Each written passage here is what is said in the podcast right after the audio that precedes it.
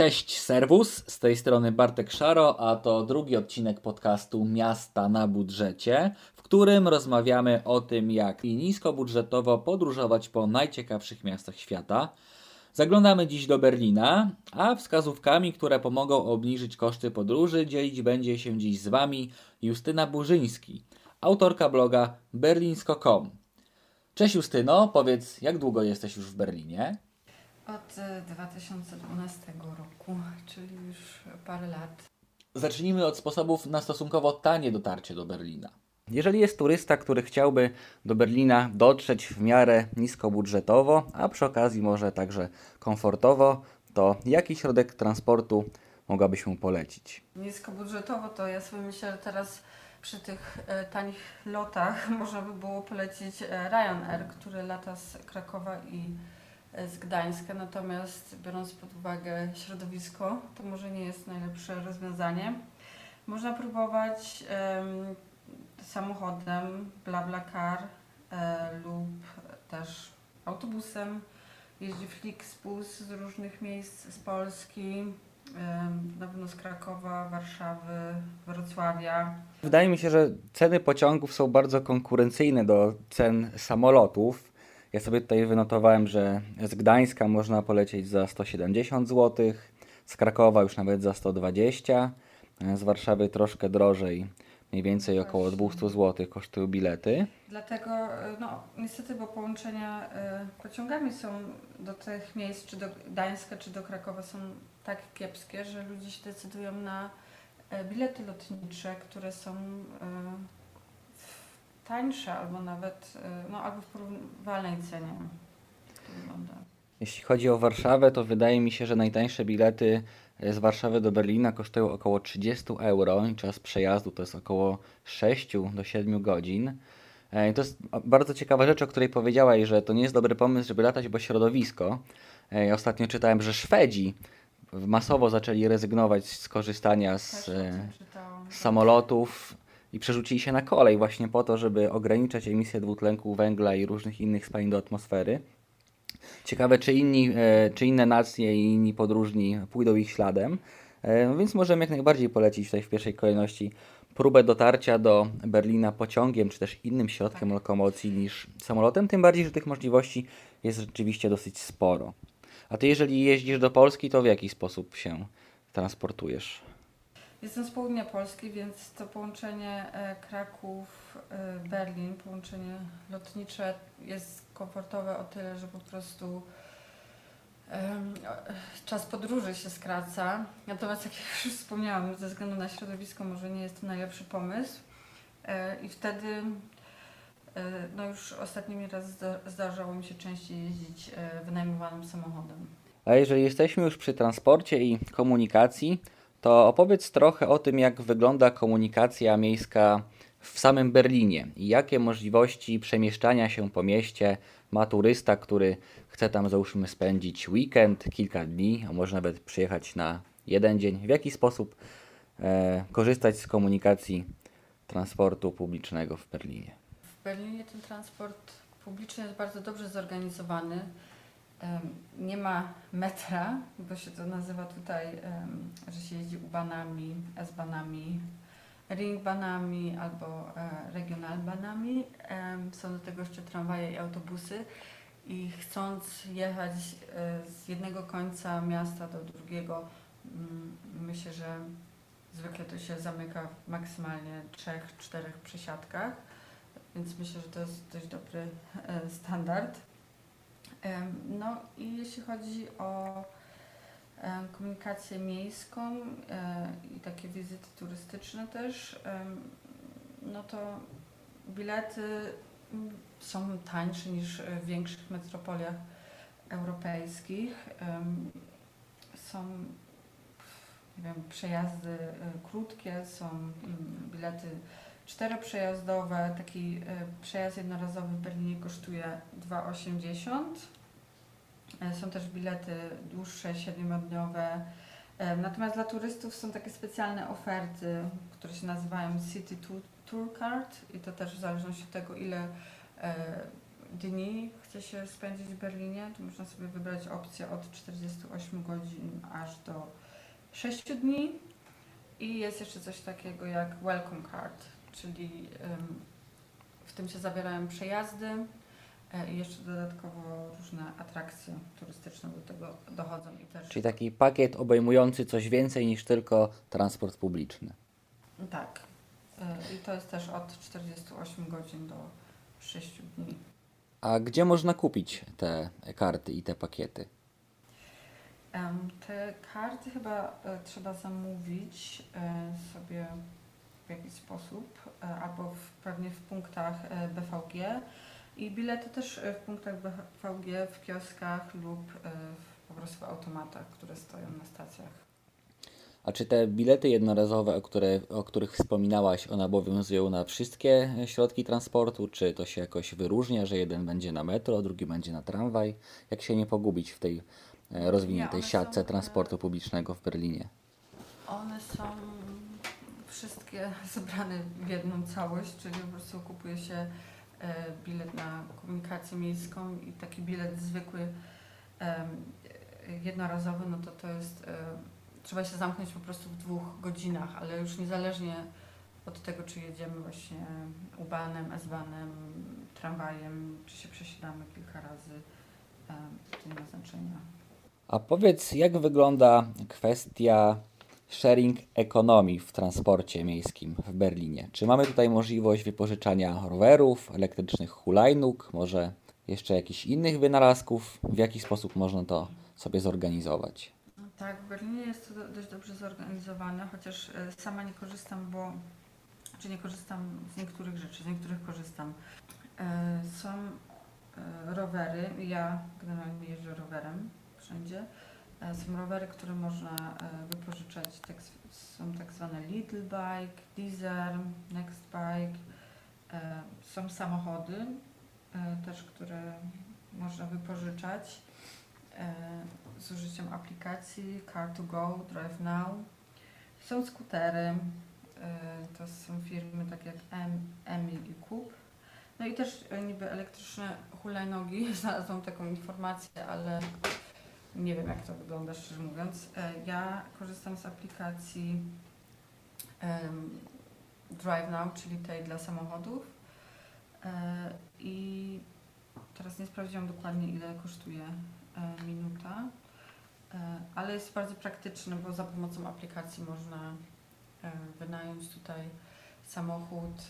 Na aplikacji się sprawdza, gdzie ten samochód stoi i też można go zostawić na terenie miasta, obojętnie gdzie, tylko trzeba się zamknąć w tej e, strefie, gdzie e, obsługuje.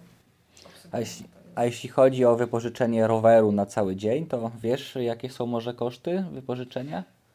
To akurat sprawdziłam i to są na jeden dzień wychodzi około 15 euro w zależności od tego, na co się decyduje, chociaż chyba te dwie najbardziej konkurencyjne firmy, no to mają to za 15 euro.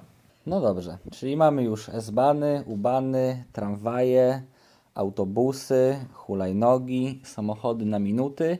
A czy może jest jakieś jedno miejsce w internecie albo aplikacja, która pozwoli nam mieć wgląd na mm, rozkład jazdy, czy też rozmieszczenie przystanków, które pomogą nam w podróżowaniu po Berlinie?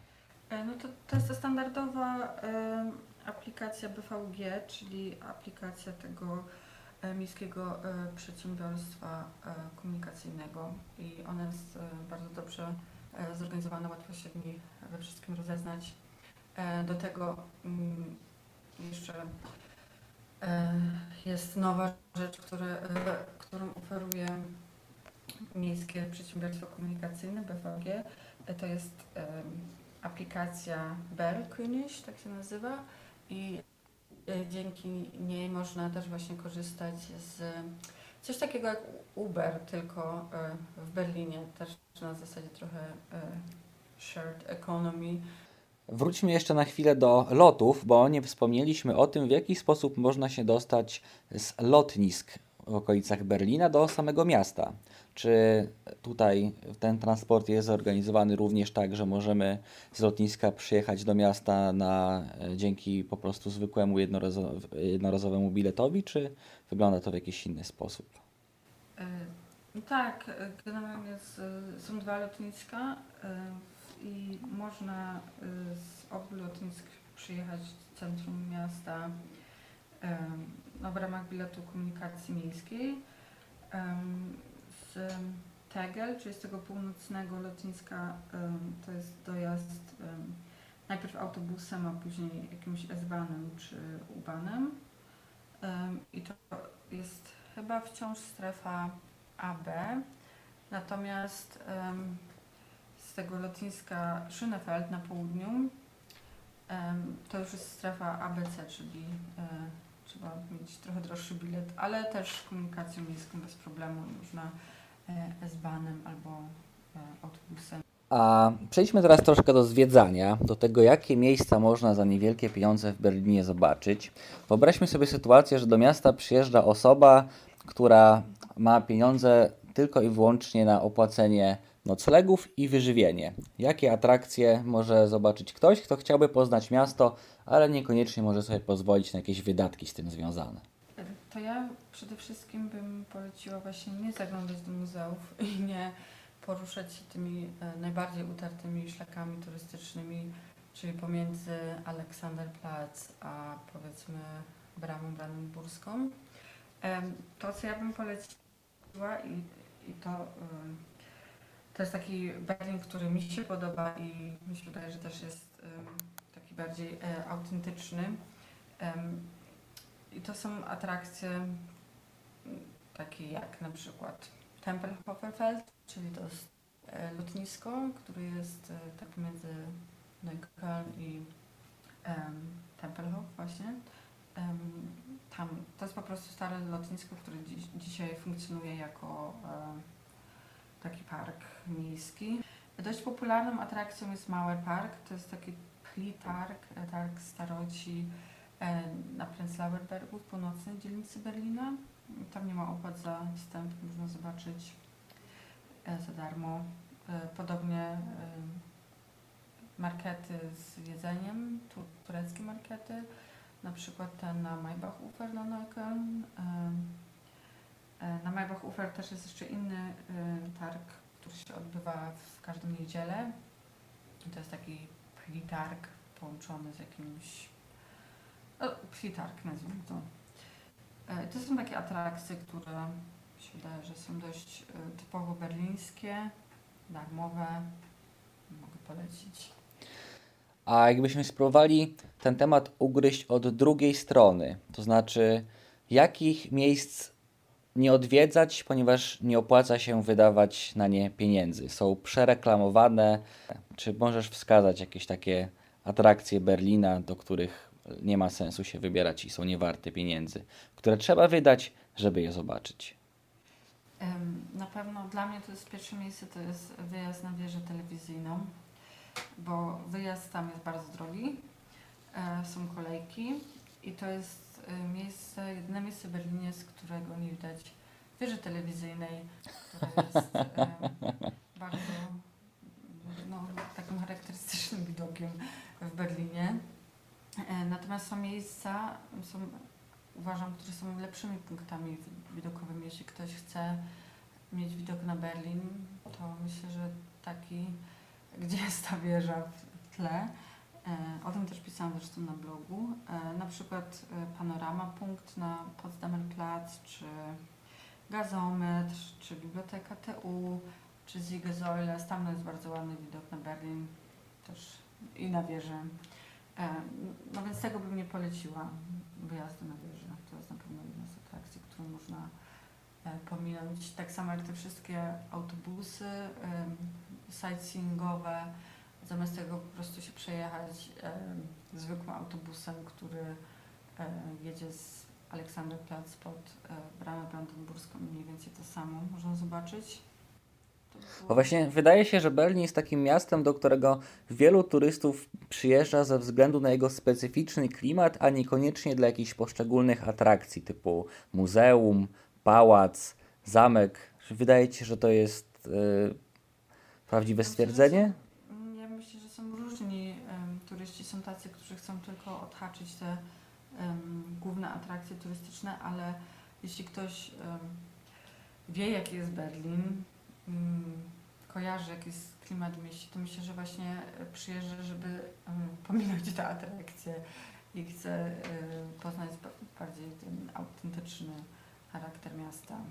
A jeśli już znajdzie się taki turysta, który przyjeżdża do Berlina właśnie po to, żeby zobaczyć te najważniejsze atrakcje, najważniejsze muzea, jak na przykład Pergamon, Muzeum Historii Naturalnej czy Mach Reichstagu, to czy ma on możliwość zakupienia takiej karty, która pozwoli mu odwiedzić te wszystkie miejsca po obniżonej cenie? To tak jak wspomniałam, jest ta Well Card. To jest ta karta, która e, łącznie z transportem publicznym oferuje e, zniżki do muzeów, ale jest jeszcze coś takiego jak e, Muzeum Pass, czyli w ciągu trzech dni możemy mm, odwiedzić 30 muzeów, jeśli się nam uda. Oczywiście o. to jest raczej niemożliwe, ale... Dla tych, co zaliczają, myślę, że to jest do zrobienia. Możliwe. No nie, można sobie wypełnić takie trzy dni dość intensywnie w takim razie. I, i taka karta kosztuje mm, 29 euro, a ze zniżką 14,5. O, to pewnie tyle co bilet wstępu do niektórych, pojedynczy bilet wstępu do niektórych tak, muzeów. Tak. Ja, ja to przetestowałam i mogę polecić. Mi się udało maksymalnie chyba 4 albo 5 e, odwiedzić w ciągu dnia, ale polecam. Bardzo fajna opcja. No, kartę pewnie można kupić zarówno w Berlinie na miejscu, jak i zamówić wcześniej przez internet. Tak, Też jest taka tak, możliwość? Tak, tak. Y, wydaje mi się, że jest. Wydaje mi się, że ktoś zamawiał już internet też. Porozmawiajmy teraz trochę o jedzeniu. Czy możesz polecić w Berlinie jakieś dzielnice, a może nawet e, wybrane lokale, w którym można zjeść coś ciekawego w bardzo dobrym stosunku jakości do ceny? W Berlinie takie typowo berlińskie to jest Kerwurst, czyli e, e, kiełbaska e, z tym sosem kary. E, jest to e, niby typowo e, berliński, berlińska rzecz, ma nawet swoje muzeum. No ale to nie jest to, co bym polecała w Berlinie. Raczej polecałabym spróbowanie kuchni świata, które są tutaj dostępne zwłaszcza kuchni arabskiej i tureckiej. No i po to y, polecałabym wybrać się na Kreuzberg albo na Neukölln, czyli te najbardziej y, wielokulturowe dzielnice Berlina. W Polsce kuchnia arabska kojarzy się przede wszystkim z kebabem. Rozumiem, że w Berlinie można spróbować także innych dań. Mm, tak, tak. Właśnie to jest ten kebab, który który tak jest w Polsce kojarzony, ale ta kuchnia mm, jest dużo bardziej bogata. Mm, do tego wchodzą takie dania jak hummus, falafel, makali, halloumi, e, ful, To jest cała lista rzeczy, które naprawdę warto spróbować e, będąc tutaj.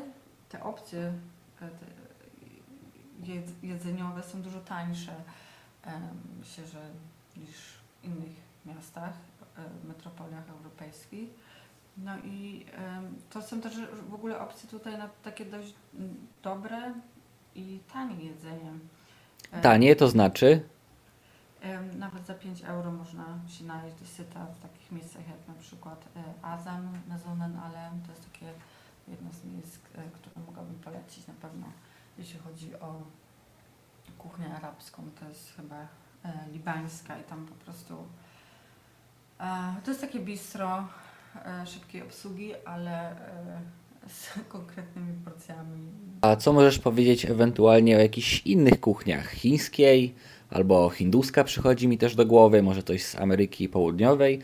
Czy tutaj też mamy możliwość znalezienia restauracji, w których zjemy za 5, 7, 8 euro? E, no to kolejną taką ważną kuchnią jest kuchnia turecka, która się różni od tej arabskiej. I tutaj takie rzeczy można spróbować jak gyzlemy, baklawa, kyftę, dyner właśnie. To jest na pewno to, co jest na drugim miejscu albo na pierwszym. E, natomiast e, oczywiście są różne e, opcje z, e, też z kuchni azjatyckiej i tutaj takim miejscem, które mogłabym polecić jest Tajski Park. E, to jest po prostu e, Tajski Park operujący w weekendy. Można się tam wybrać i za myślę, że mniej niż 5 euro coś zjeść. Przygotowywany jest przez lokalną społeczność, która po prostu e, przychodzi tam z tym jedzeniem, które chce sprzedać. Nie ma żadnych stoisk, oni są po prostu na trawie, sprzedają to. E, często można sobie zadać pytanie odnośnie warunków higienicznych, jakie tam panują, zwłaszcza w upalne dni, ale jakoś to funkcjonuje od wielu lat, więc to jest na pewno jedna z takich rzeczy, którą warto zobaczyć. W niektórych miejscach, przykład w kilku miastach Szwajcarii, tanią alternatywą dla klasycznych restauracji są bary, w których można kupować jedzenie o kończącym się terminie ważności. A jak to wygląda w Berlinie? W Berlinie tak, są takie miejsca. E, Tutaj jest jedno takie, które mogę polecić. E, Nazywa się Restros Glücklich na Donaustrasse i tam właśnie przygotowywane są dania z, produktów, które e, no nie wiem, skończył się termin ważności albo po prostu e, w jakichś supermarketach wiem, chcą się tego już pozbyć, a tak naprawdę te produkty jeszcze się nadają do spożycia. To jest jedno z takich miejsc. Często jest też tak, że można wejść do piekarni na krótko przed em, zamknięciem i też można wtedy dostać produkty za darmo albo po obniżonej cenie. A jeśli ktoś przyjeżdża na przykład na troszkę dłużej z rodzinką samochodem i wynajmuje sobie jakiś apartament, ma w planach samodzielnie przyrządzać sobie posiłki, to w jakich sklepach powinien robić zakupy, żeby nie przepłacać? Czy są jakieś e, dyskonty, tańsze markety niż standardowe? Są, są takie. W Polsce też są. e, W Polsce też są. To jest Lidl, Aldi, Netto, no i taki e, tutaj bardziej lokalny Penny. A czy Berlin ma jakieś targowiska, do których warto się udawać po świeże warzywa i owoce, gdzie ewentualnie też mogły być one trochę tańsze? Tak, te właśnie tureckie e, markety, o których już wspomniałam, lub też e, tureckie sklepy, które e, są tutaj na każdym rogu e, i tam jest duży wybór warzyw i owoców dużo tańszych też niż w supermarketach albo w porównywalnej cenie. Porozmawiajmy teraz o bazie noclegowej Berlina. Ty jako mieszkanka tego miasta nie jesteś zmuszona do wynajmowania apartamentów czy też bukowania pokoi hotelowych, ale być może powiesz nam trochę na temat tego, w jaki sposób rezerwować noclegi w Berlinie i co ewentualnie zrobić, czy też do której dzielnicy się udawać, żeby te noclegi były troszkę tańsze niż standardowo. Więc w Berlinie funkcjonuje e, Airbnb, tak jak e, no, na takich zasadach jak e, w innych miastach. Tutaj to zostało oprotestowane ze względu na rosnące czynsze i teraz chcąc przyjmować gości w ramach Airbnb, no to e, trzeba spełnić dużo wymogów formalnych, przez co e, coraz mniej ludzi się na to decyduje lub też nie ma możliwości w ogóle e, z tego skorzystać, przez co też jest mniejsza oferta i może mniej konkurencyjna dla turystów, którzy przy, przyjeżdżają do Berlina, bo Airbnb funkcjonuje, ale nie funkcjonuje tak jak e, gdzie indziej. Więc można tam próbować, można na booking.com, to jest myślę takie najbardziej e, popularne, sprawdzone e, miejsce e, z, ofertami. Tam oczywiście są fi- filtry, można sobie przefiltrować to tak, żeby znaleźć dostosowaną ofertę do swojego budżetu.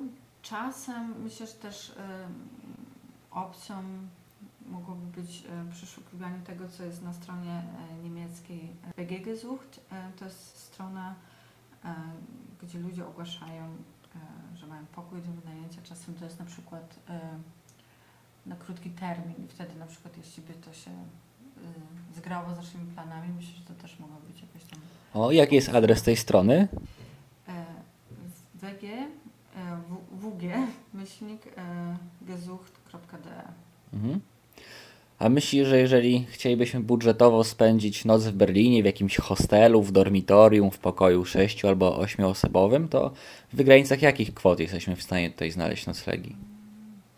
Myślę, Tak uśredniając oczywiście, bez... Nie taniej niż 20 euro. Myślę, że e, taniej to się raczej nie znajdzie. Gdyby się trafił jakiś szalony autostopowicz, bo e, autostop ciągle jest w modzie i młodzi ludzie wciąż dużo podróżują autostopem i chciał spędzić e, w Berlinie gdzieś noc na dziko w namiocie, to czy jest jakieś takie miejsce, które mogłabyś mu wskazać, że o, w tej okolicy mógłbyś spróbować gdzieś tam rozbić się z tym swoim namiotem? Ja myślę, że to by e, mało kogo zdziwiło w niektórych miejscach. Nie wiem, w, są takie parki Hasenheide czy Treptower Park, gdzie myślę, że można by było spróbować. Z tym, że też jak już się przyjeżdża do Berlina, to już można korzystać i też nie, nie, nie planować tego noclegu, tylko raczej korzystać z nocnego życia w mieście i em, zaplanować sobie tak wyjazd, żeby nie spać. Czyli nie spać, zwiedzać. Stara, dobra, sprawdzona maksyma.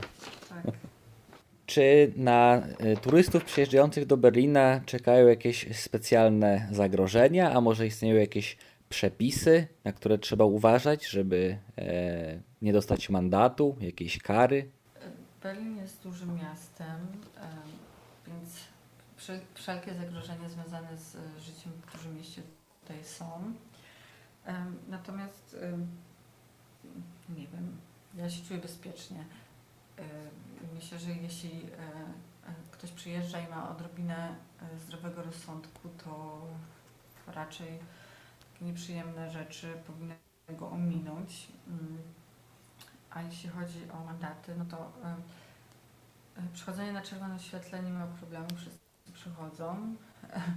Natomiast przejazd na rowerze na czerwonym świetle to już jest coś takiego, na co trzeba uważać, więc jeśli ktoś przyjedzie i wypożyczy rower, no to musi mieć z tyłu głowy to, że e, zdarzają się zatrzymania i też e, zdarzają się policjanci w cywilu, którzy mogą e, gonić za tobą, jeśli przejedziesz na czerwonym świetle. W takim razie, już tak trochę podsumowując naszą rozmowę, wydaje Ci się, że jaki trzeba mieć minimalny dzienny budżet, żeby móc przyjechać do Berlina turystycznie? Minimalny budżet. Myślę, że no nie wiem, 50 euro. Jeśli chce się e, przenocować, coś zjeść i i w jakiś sposób skorzystać z, e, z tego miasta, no to no, chyba tak. Justyna, dzięki serdeczne za rozmowę. A Wam przypominam, że warto zajrzeć na bloga Justyny berlinsko.com, gdzie znajdziecie mnóstwo ciekawych rekomendacji miejsc w Berlinie. Od interesującej galerii sztuki, nawet po miejscach, gdzie warto skosztować pierogów. Już niedługo trzeci odcinek podcastu, a w nim porozmawiamy o pewnym mieście w północno-wschodniej Hiszpanii. Do usłyszenia!